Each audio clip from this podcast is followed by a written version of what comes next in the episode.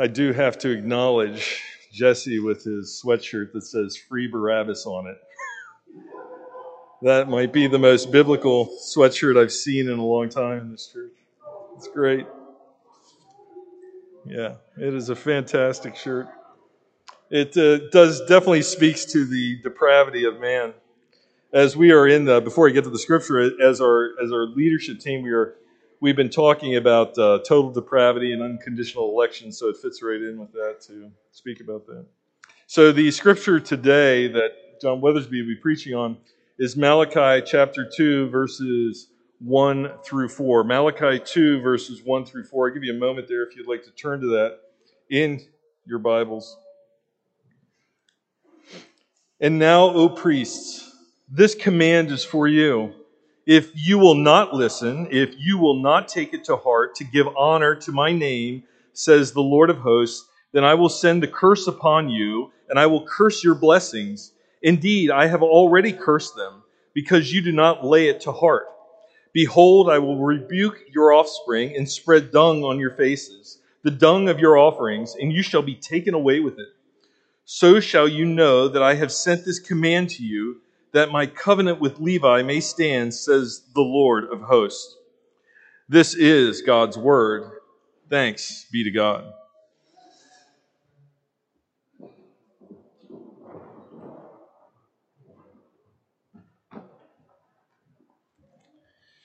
Thank you, John, for reading that.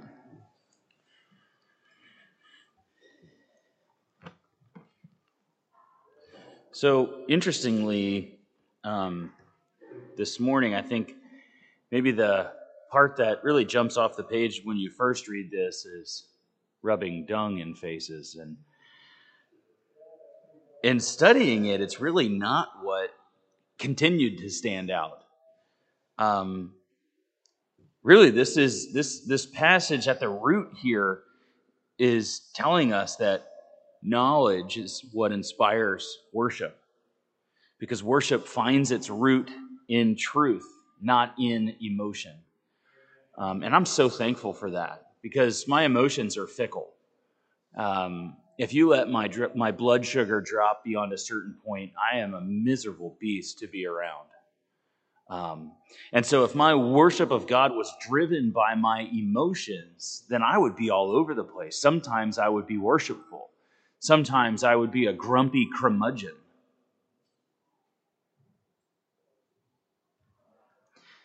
But real, true, biblical worship of God is inspired by truth.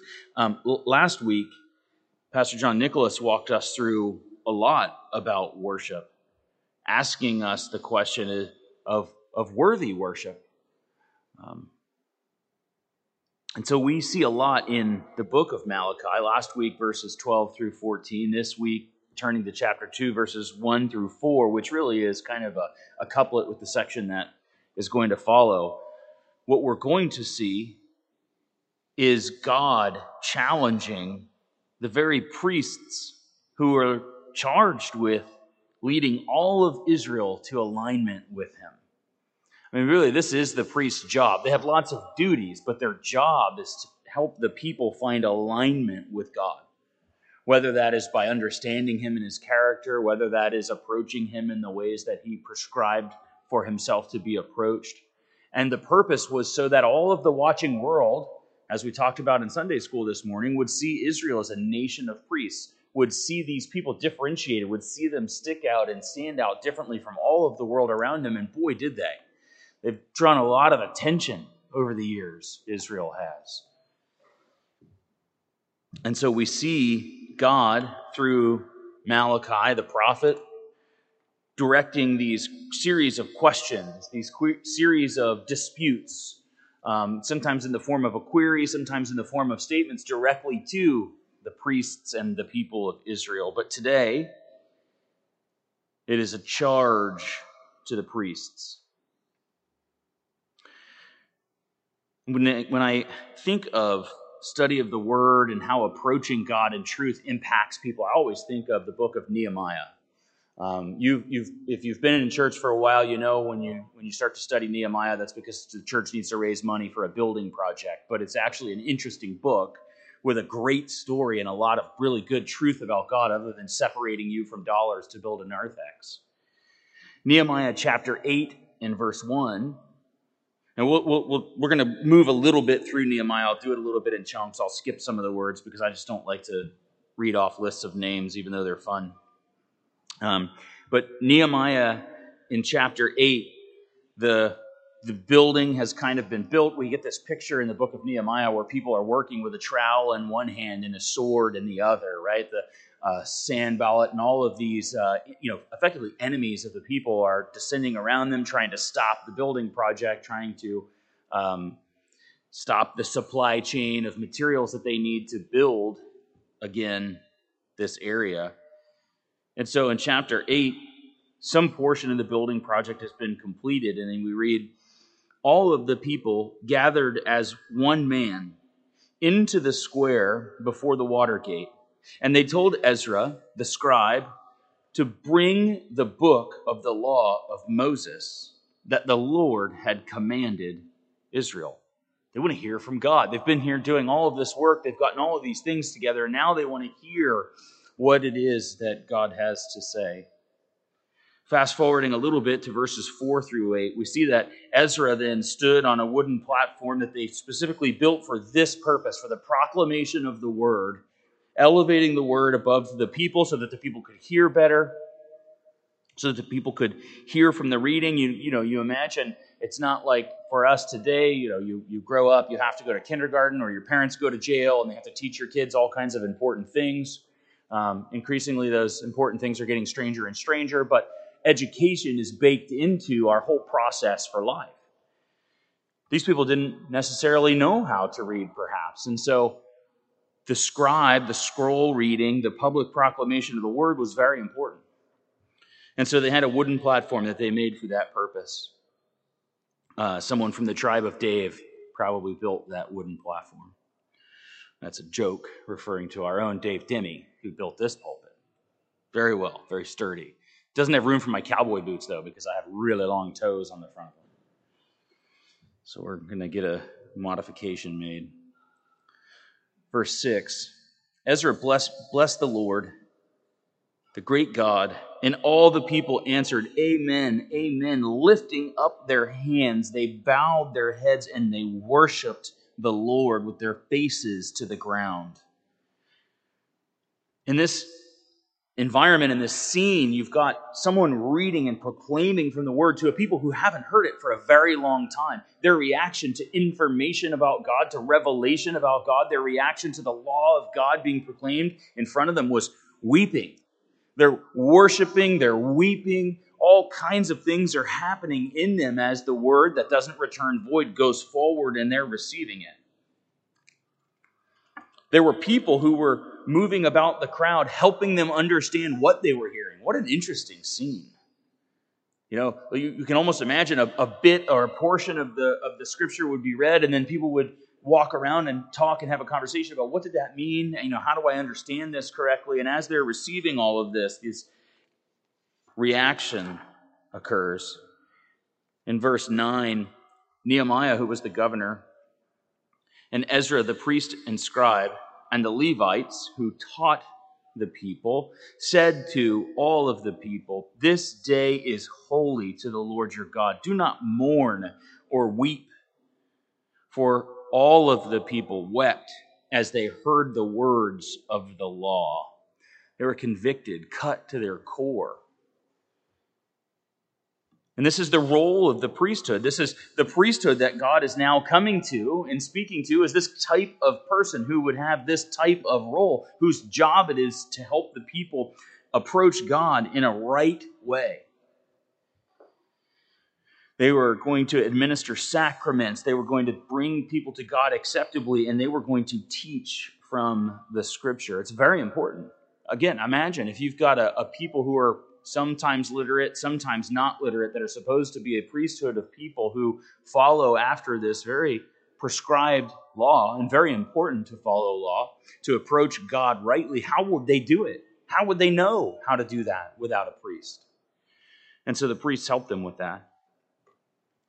Now, in the book of Hebrews, we get some help um, because we are New Testament believers. We are on this side of the cross. Now, that's not to say that we discount the Old Testament, certainly not. In fact, the Old Testament helps us understand even more about the substance and the character of God. And we even understand more of the Old Testament because we have the New Testament.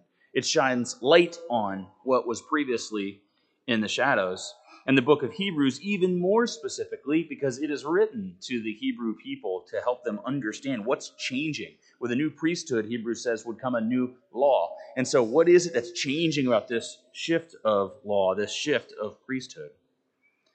So, if you look in Hebrews chapter 7, verses 15 through 25, we read this.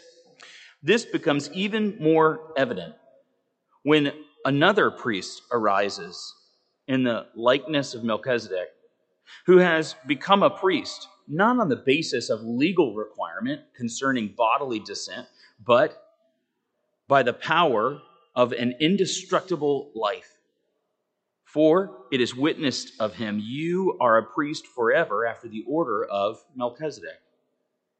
For on the one hand, a former commandment is set aside because of its weakness and uselessness, for the law made nothing perfect.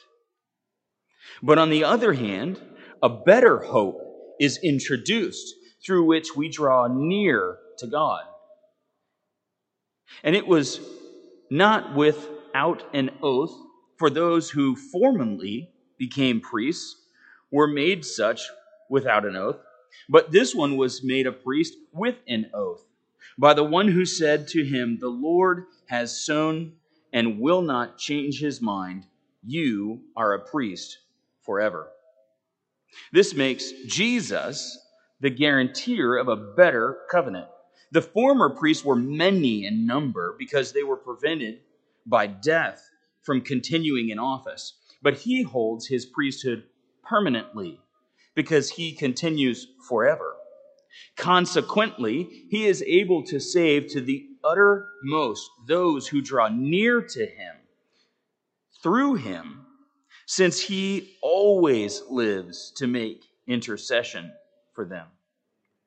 Now, if we hone in, I mean, the whole passage was amazing, right? We could just live there and keep talking about that forever. Verses 18 and verses 22, however, I want to bring those up to the surface. But on the other hand, a better hope is introduced through which we draw near to God. Jesus is that better hope that is introduced through which we draw near to God. Better hope than the previous priestly system. In verse 22, this makes Jesus the guarantor of a better covenant. Now, all of that actually helps us understand how to view the priesthood how to view the priesthood in terms of who God would have been talking to, what God would have been talking about as he speaks through Malachi, uh, but also the kinds of things that the priesthood would have been tasked with.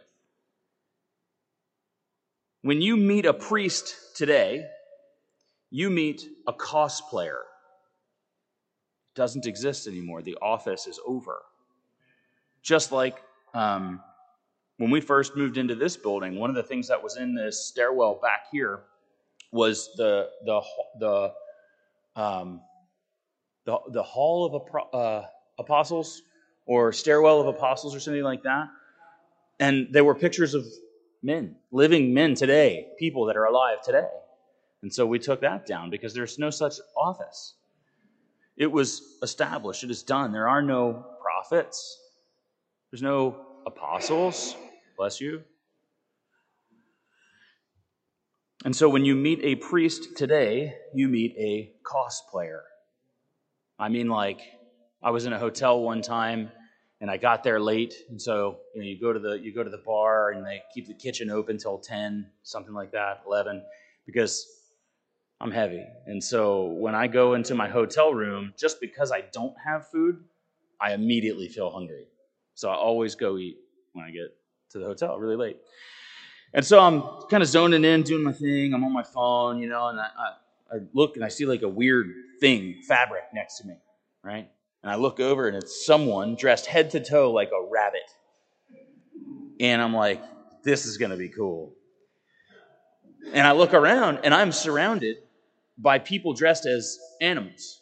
There, it's a furry convention. I'm in the middle of furries. It really creeped me out. Um, in the same sense, this is what I, I mean when I think cosplay, right? Costume play, playing the part of something that isn't really real, but you're making it become real. You know, you see people that got a cross like this big and the stole on the neck, right? The the, the robe you get fitted for a for a robe and you have cool sashes and marks on it. These are this is costume, this is cosplay. And so, how then are we to understand? Do we just take everything that's in the scripture about the priest and say, okay, that's a pastor? No. No, that's, that's not correct. And so, what then do we do? Why do we study this passage? And the answer is because it amplifies the person and the work of Jesus. It's about Jesus, it's not about us. Like, we, we want to put on cool clothes and wear a neat costume and do all these different things and go through these specific motions and approach God in a certain way. I get it. I, I, mean, I like tradition, right? I'm a traditional kind of a person, and, and, our church has some traditions, right? We usually start off with two or three songs, um, followed by a you know time of greeting and all these things. So it's not that we're not traditional. It's not that we don't do things in a certain way, but we don't go back to life before Christ and imitate that. Jesus changed everything, and it's better. Why would we go back to worse? So when we come to this passage, we can study passages like this, and what we're looking for is what are these eternal truths that are here? What does this tell me more about God? What does this show me about Christ? What does this reveal about me and the way that I relate to God? These are the kinds of questions that we ask left of Matthew. And so, what we see is one major difference between the priests and then pastors that we have of churches today is that pastors are primarily teachers of the word. That is the pastor's job, is to teach the word, rightly divide the word, and to stay concentrated on that, to have right doctrine, to protect the church from bad doctrine. That is the primary role of a pastor, to care for the flock, not to offer sacrifices, not to offer sacraments, not to make a way for you to approach God. That's been done on Christ Jesus, finally. That's why Jesus said, It is finished. Well, what was it? The man, Christ Jesus, is the way that we approach God. So this passage causes us to actually marvel at Jesus. All that he satisfied of the priesthood, and you look at all of the, the garb, you know, you start to study all of these things, like the, the, the breastplate that they would have worn, all the stones in there. I mean, just so much incredible detail about coming to God, about who God is, about who we are. Jesus satisfied all of it completely. Was listening to R.C. Sproul just this morning, and he was talking about um, the way that we become saved. And he's like, I started looking into it, and I'm like, wow. You know, I mean, I knew it relied on God's grace, but I didn't know it was so heavily relied on God's grace. I love it. By the grace of God, we're saved. there's nothing in us that's even really redeemable. Frankly, we're pretty awful creatures. We're not described very positively by Scripture. And doesn't that help you just understand the world a little more? Like, even our motives, even as believers, when we're found in Christ, there's these vestiges of sin that are in us. We still have, Paul would say, you know, my, my, my mind is interested in doing the right thing, but for whatever reason, this earthy, fleshy vessel does other things. And then I look at it and I say, gosh, why? Why did you do that? Why did you think that way? Why did you behave in that way? Why did you treat someone like that? It's your flesh. But God is so much greater than all of that. And Christ is the one that satisfies that wrath, for it's so unfair that we're saved at all. And it makes God marvelous. And so passages like this cause us to look more deeply at that and go, God, you are great. And thank you, Jesus. My goodness. I can't even drive down the street without getting mad at someone, you know? Cut me off. I'm going to drive close to your bumper. Or to Rick and Willie, I'm going to brake check, slow you guys down to about 15, and then I'm going to fly off. And it's going to take you 30 minutes to get back to speed, huh? Nothing will show you your fallenness like traffic.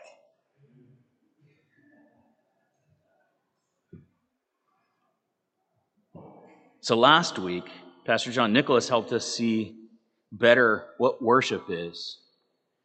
Today, in this disputation, we have a kind of a continuum of this theme of worship. Because what we'll see is that once the, once the priests, what they're called to is seeing God for all that He is, seeing God for the way that He has revealed Himself, then our reaction to that truth is worship. Look back at the, at the, the, the first verse of chapter 2. And now this commandment is for you, O priests. So, landing directly on the people whose job it is to make a way for people to be made right with God, to understand who God is, to open the word and share about God. Verse 2 If you do not listen, and if you do not take it to heart, to give honor to my name, says the Lord of hosts, then I will send the curse upon you, and I will curse your blessings. That's cruel. How are you going to curse a blessing? That's like being, a, a you know, your, uh, your, your, your weakness being strength.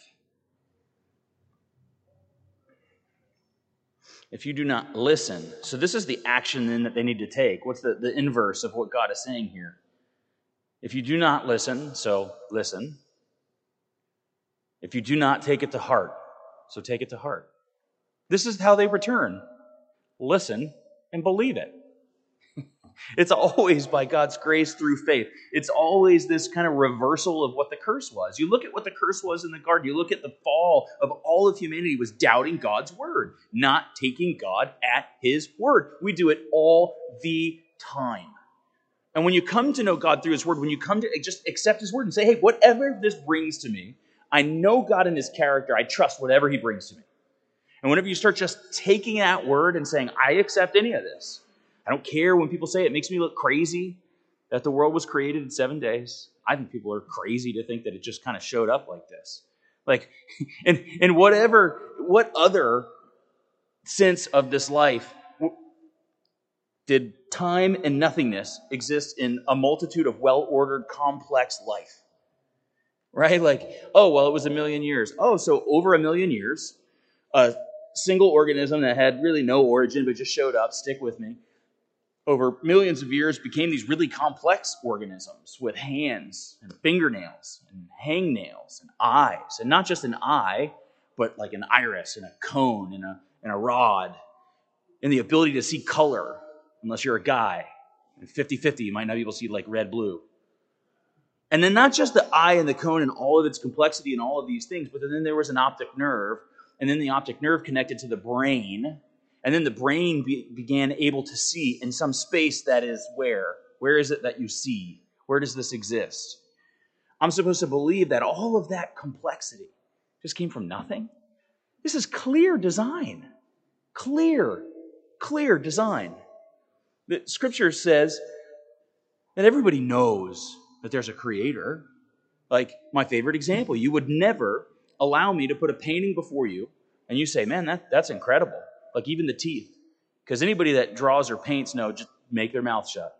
You start drawing teeth, people look like demons, man. It's crazy. If I put a if I put a painting there and you said, wow, that's great, even the teeth, you would never let me just say, I know, it just showed up there. You'd say, oh, well, then somebody came in when you weren't looking and put it there. You said, no, no, no, hear me. It literally just showed up there. But I'm crazy to say somebody made this place over a period of six days and then rested on the seventh. I'm crazy. Not you who say it all just showed up. I'm crazy for saying it's created. I, then I'll, I'll take crazy over your brand of smart. Knowledge inspires worship, and worship find its root in truth, not emotion. True worship you can manufacture a reaction. You can come in here, you can jump around, you can sprint the aisles, wave some flags, do all kinds of stuff. It might be worshipful. That's, I mean, honestly, if you're doing that and you're worshiping, have a blast. Part of me wishes I could have fun doing that. Just, it creeps me out. True worship of God is rooted in the truth of who God is. You, everything about you worships when it sees who God is. when you start to understand what God is, that He's holy, and you start to understand holiness, when you start to understand the complexity that God is three in one, that He has accommodated us by giving us this, this word, these 66 books, so that we can know Him, so that we're not left to grope around in the dark and just find Him, but also how much grace that He explains things to us. How graceful is that?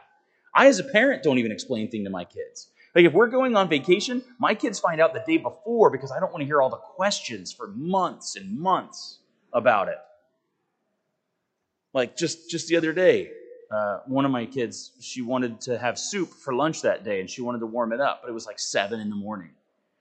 And I, you know, I I'm like trying to have my own thoughts and use my own mind. And she keeps asking me about warming up the soup. I'm like, sweetie, we don't leave for an hour. We don't need to. I should have just warmed up the soup. But anyway, so I'm just as stubborn. But God isn't like that with us. He doesn't tell us, you know, just go off and do something else and come back. Uh, you know, we're going to do it at this time. He gives us all kinds of information. You can study this continually every day for the rest of your life, and it will not bottom out. I promise you. It never bottoms out. It's the living word. That's why one of my favorite passages in all of Scripture has Jesus, uh, pre ascension into heaven, post cross, moving around on earth and talking to people, encounters a couple of people walking down the road. They don't know who he is. And he's like, hey guys, what's going on? What you talking about? And they say, you don't, you don't know what's hap- happened and what's going on? And Jesus like, oh, tell me. So they tell Jesus about the events of his own life. And then they're explaining this afterwards. They're reflecting on it because Jesus then opens up the word and starts to teach them. And this, I love this. Um, they, upon reflecting Jesus' teaching to them, they say, Did not our hearts burn within us as he opened the word? And I, it's the same word that you have. You have what they got that made their hearts burn, and so much more so much more. And even greater light now because you have the, the whole of the New Testament to compare left and right and marvel at God. And it causes worship. That should be the core of our worship. Should be understanding God and his character from the word makes us worshipers in spirit and in truth. If you will not listen, if you will not take it to heart to give honor to my name, says the Lord of hosts, then I will send a curse upon you, and I will curse your blessings. Indeed, I have already cursed them because you do not lay it to heart. These are the two things that God said to the priests. Think about the think about this is a high stakes game. God's going to reach his people through the priests. And he says, do two things. Take my word and listen and take it to heart. Not take it to heart like put it away somewhere where you get emotional. Take it to heart like it's at the core of who you are. That's what that means by, by, by heart. Take it to heart. Where you make decisions, the locus of self, if you will, as Pastor John Nicholas says, locus of self all the time. It's actually a bumper sticker on his truck. It says locus of self. Where you make all of your decisions, that's where you're to listen to God and place it there. This is what's going to turn the, the priests back. This is what's going to bring Israel back is the word. It wasn't a building program. It wasn't a, a, a book study that everybody needs to go through on the shelf at Lifeway from Beth Moore. It wasn't any of those things. It was the very word of God taken to heart and believed on their face. And this kind of thing is the very reversal of the curse, right? If, if, the, if the fall, excuse me, the reversal of the fall, if the fall was did God really say? And then acting as if God had some ulterior motive to his word is now undoing that and acting as though you trust God completely and believing the word. Imagine, if you will, the Peanuts cartoons for a moment. Stick with me, this is short. For those of you who are allowed to watch the Christmas special, remember the one? It comes on around Christmas time. I was not allowed to watch it because my mother didn't like me. And so that meant me staying up longer, which meant having to hear me. So I had to be in bed by 8 o'clock at night, which I would make me go to bed super early too, because wow. When the peanuts would all talk, right, the characters would all talk to each other, they heard each other just fine. But then there were some times, there were some scenes where they were in school and the teacher would talk, right? It was wah, wah, wah. like you never know what they're saying. This is why we're done with the peanuts now. This is why we first need to listen. We need to understand what's even being communicated. So I think something about being in post Christian America makes us feel like we have some innate and right knowledge of God. Even though everyone in their innate right knowledge of God would describe God completely differently and oftentimes completely out of line with what he said about himself, everyone wants to just be right.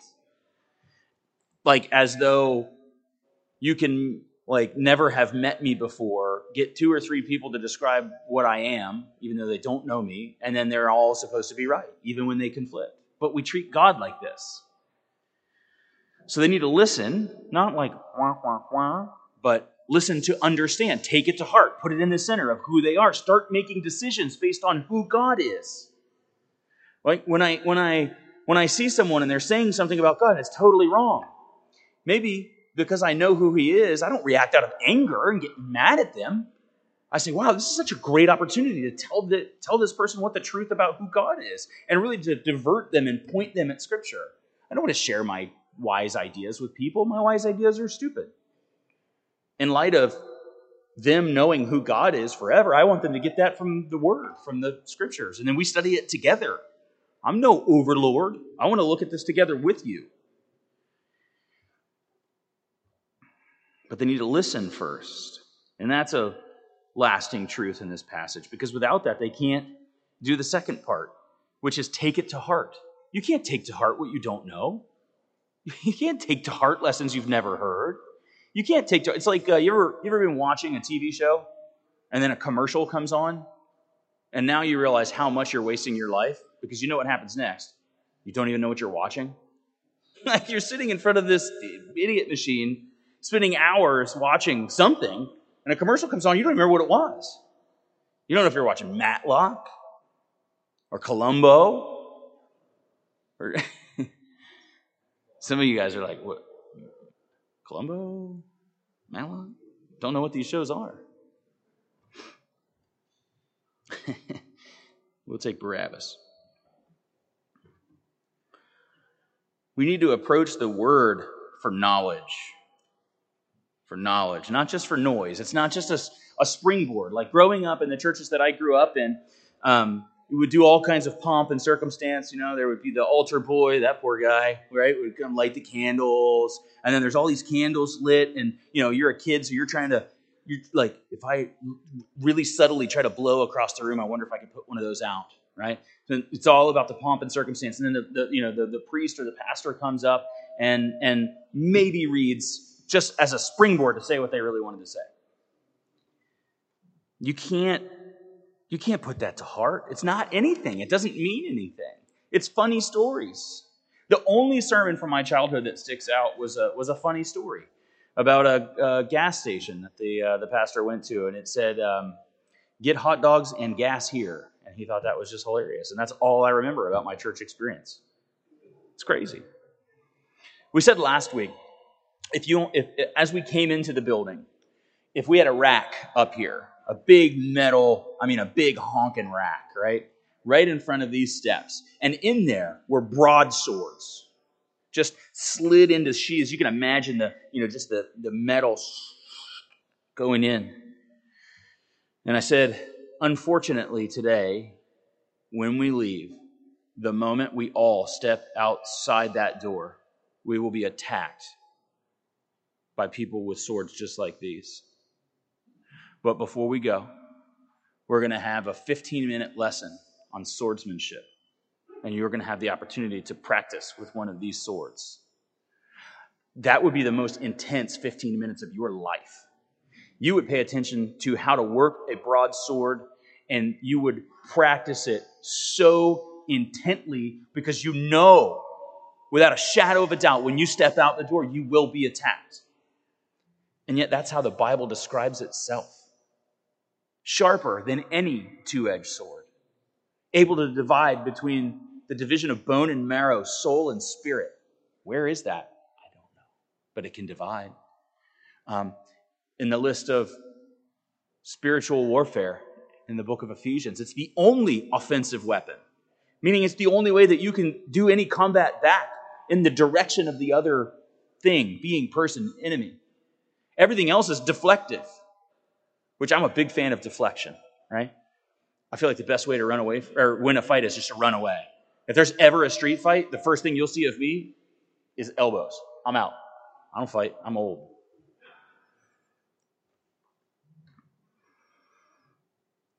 How much more the word? Should we want to be sharp with our word? There's real attacks that come at us all of the time.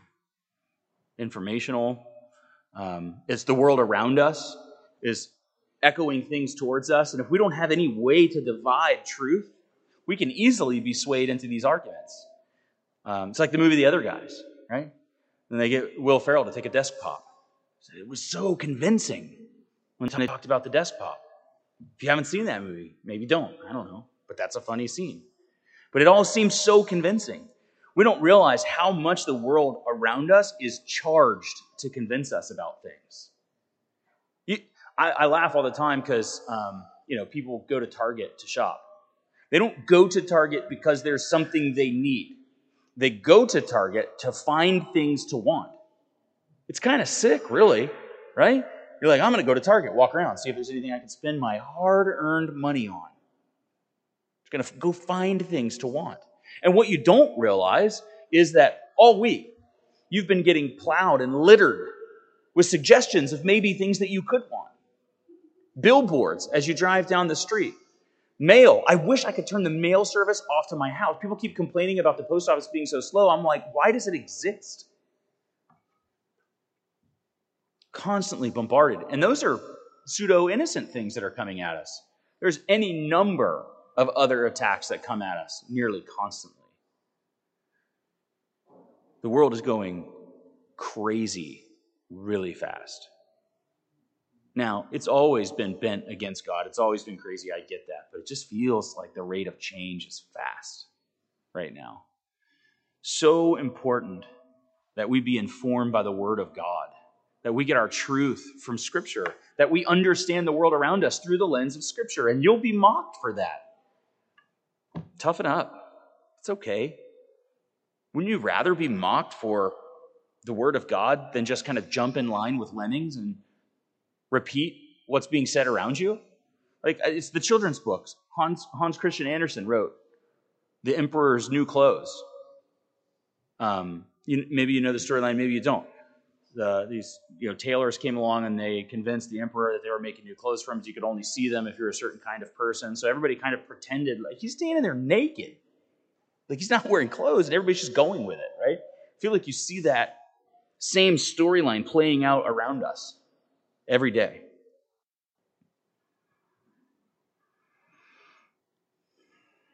And so, in this order of the Old Testament priesthood that God gave through Moses, these are how the people would know God. That's different for us today. We don't we don't know God in those exact ways. We don't approach God in those ways. We, in fact, the the the veil after Jesus, the veil was torn from the top down. That would have kept us from the Holy of Holies. That would have sep- kept us kind of separate and safe from God. Now we have the holy priesthood of Jesus Christ Himself.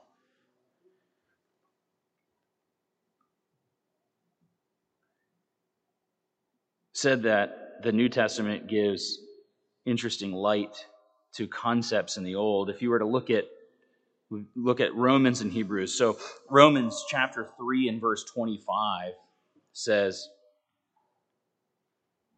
of Jesus that God put him forward as propitiation by his blood to be received by faith.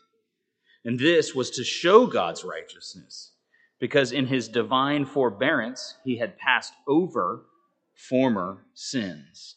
That word propitiation makes you sound smart, of course. Was that five syllables? I don't I'd have to clap to know. So uh, it's a big one. But it, it, comes from a really interesting Greek word that you can track all around, uh. You can find it also in, in Hebrews, where it says, Above it were the cherubim of glory, overshadowing the mercy, hilasterion, the mercy seat. Of these things we cannot now speak in detail. This propitiation, this hilasterion by the blood of Jesus is received by faith. Now, interestingly, we talked previously about something called the Septuagint. Again, we're going to sound so cool when we leave here today. Okay, we have like propitiation, we have uh, Septuagint. So you're going to come out of here and be able to confuse all kinds of people, which is not helpful. But the Septuagint was for the Greek speaking Jews. This translation was maybe, say, from six scholars from each of the 12 tribes, so 72. Um, that's Septuagint is out of Latin for 70. Um, all of that is helpful background information, but a lot of the quotations of the Old Testament are coming from the Greek translation of the Old Testament. So when you read the New Testament, it's quoting from the Old, chances are fairly good that it's coming from a Septuagint translation. So you have these, these scholars from each of the tribes that all put together a work in Greek. Now, why that's helpful when you're comparing the Old Testament to the New is now you can see how they used a word like propitiation or hilasterion how the where they would have seen that in the Old Testament. So you can do some really interesting comparisons. So if Jesus then is our propitiation, our hilasterion, when we look to Exodus 25 and 17, we see that we're to make the mercy seat of pure gold, the hilasterion seat of pure gold. Two cubits and a half shall be its length, and a cubit of half its breadth. Or in Exodus 25 21, you put the mercy seat, the hilasterion seat, on the top of the ark, and in the ark you should put the testimony that I give you. Or Exodus 30, verse 6. And you shall put it in the front of the veil that is above the ark of testimony, in front of the mercy seat that is above the testimony where I will meet you. So the mercy seat was the hilasterion. This is the reconciling work of God through blood for his special creation, man.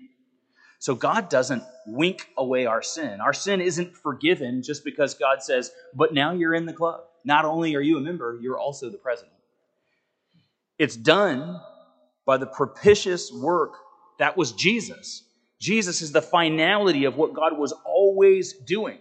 But that priesthood had to continue because of death right? So the priest would die, more priests had to be born, so you had to have a lot of priests, and they could only be in one place at one time. But then, in that order, after the order of Melchizedek, which came from no lineage was described, no reason for why he was who he was, existed in the bloodlines of men, Jesus comes along in similar way. And he exists to become the blood sacrifice, the perfect lamb that brings about our salvation. All because of the plan of God, all by the work of Jesus.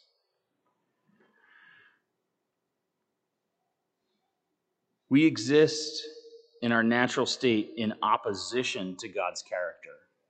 Complete opposition. And maybe you've felt that. Have you ever come to church as an unbeliever? Maybe that's where you are today.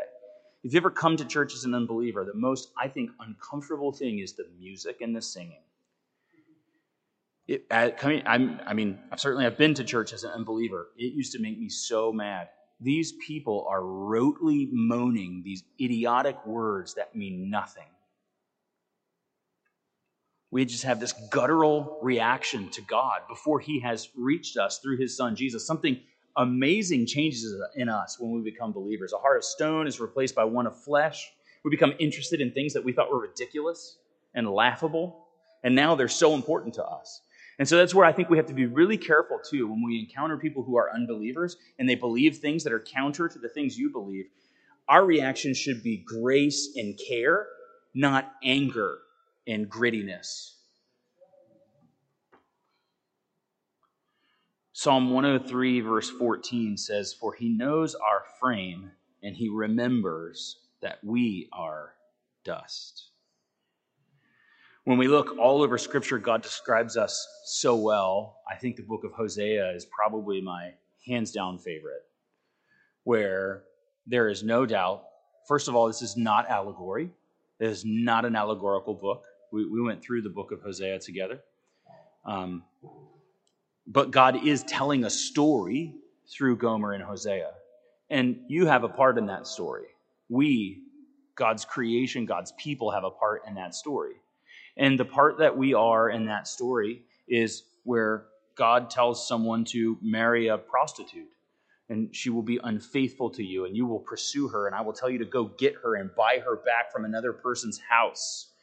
It is raw and it is guttural, and that is us. There is nothing in us that deserves salvation, but God pursues us hotly. He comes and finds us in situations where you would think, oh, God, you should just, I don't even, like, don't even look at me. But that's why Jesus is that very mercy seat the, the, the blood sacrifice for us. Because God, if He's going to be fair, can't just wink away sin. In our conversation this morning, you can imagine, if you will, a whiteboard behind me. And it has six stick figures on it. And you draw a circle around three, and you draw a circle around another three. And you ask of the, the, the, the first circle is elect, these are believers. The second circle are non believers. So then, where was injustice done? One got justice, the other got grace. No one was treated unjustly. That was how R.C. Sproul described election. And we struggle with that. But again, I go back. That worship is inspired by truth, and truth comes from Scripture, not my feelings. My feelings change, Scripture is immutable.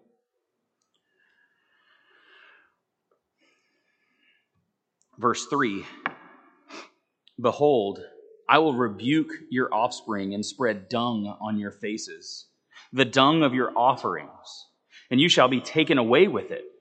So shall you know that I have sent this command to you, that my covenant with Levi may stand, says the Lord of hosts. Levi is a tribe after Jacob's son. Levi is the priestly line. He's still talking to the priests here. And remember, God is calling them effectively to repentance, to change. Repentance is what we do as believers now. This is what makes us believers.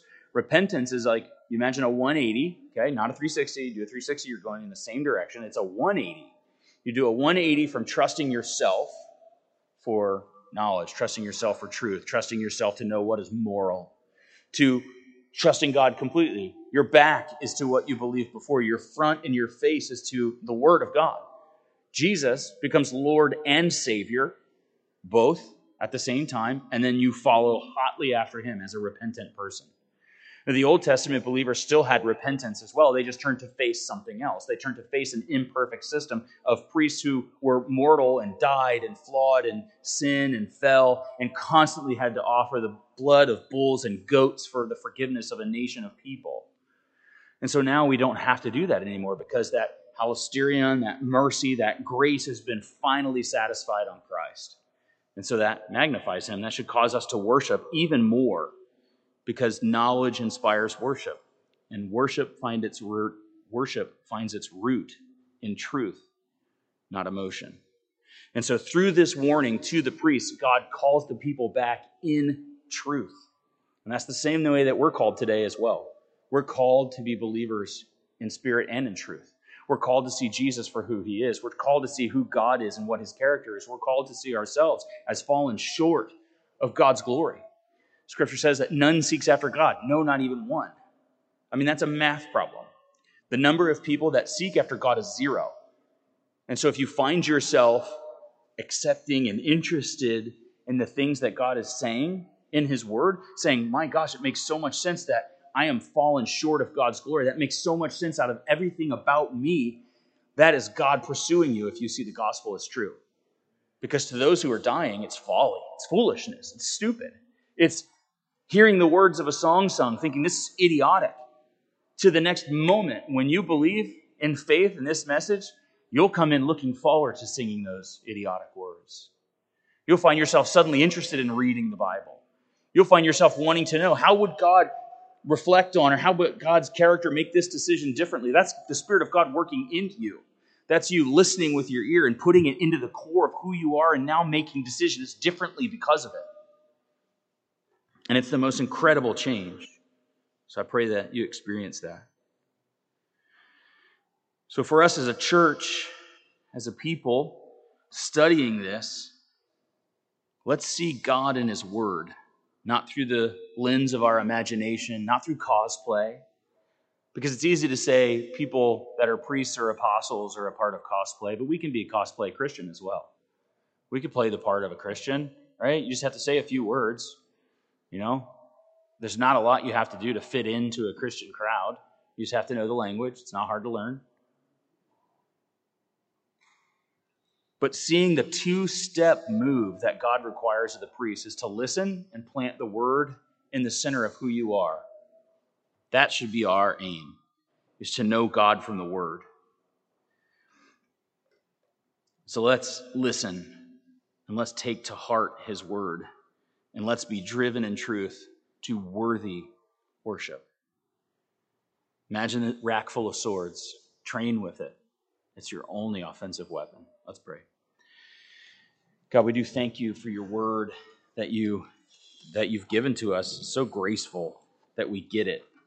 Um, God, for, for those of us who are maybe in a, in a dry spell where we're not feeling waking up and reading the word, I pray that you, you change that. I, I pray that you teach us through the discipline to read anyway, but also just restore our joy in your word. Um, God, if there's anyone in here who doesn't know you this morning, who maybe has information about you but hasn't repented, hasn't turned from trusting themselves, hasn't turned to trusting Jesus. I pray that you would do that in them right now.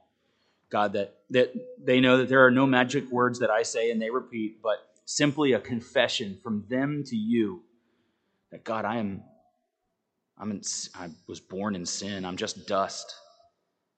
And I don't, I don't want to live in sin. I want to be restored, remade, renewed. I want to be connected. I want to live with you forever. I pray that, that you would reach them and that you would reach them through your word. God, those of us who have been believers for a while, I pray that you would afresh make us interested in sharing about how great you are. Make us interested in talking with others and, and give us a, a, a, bit of grace as we deal with people who are lost, dying, and see the cross as foolishness. God, we pray these things in Jesus' name. Amen. If you would stand and join with us in singing as we close out the service.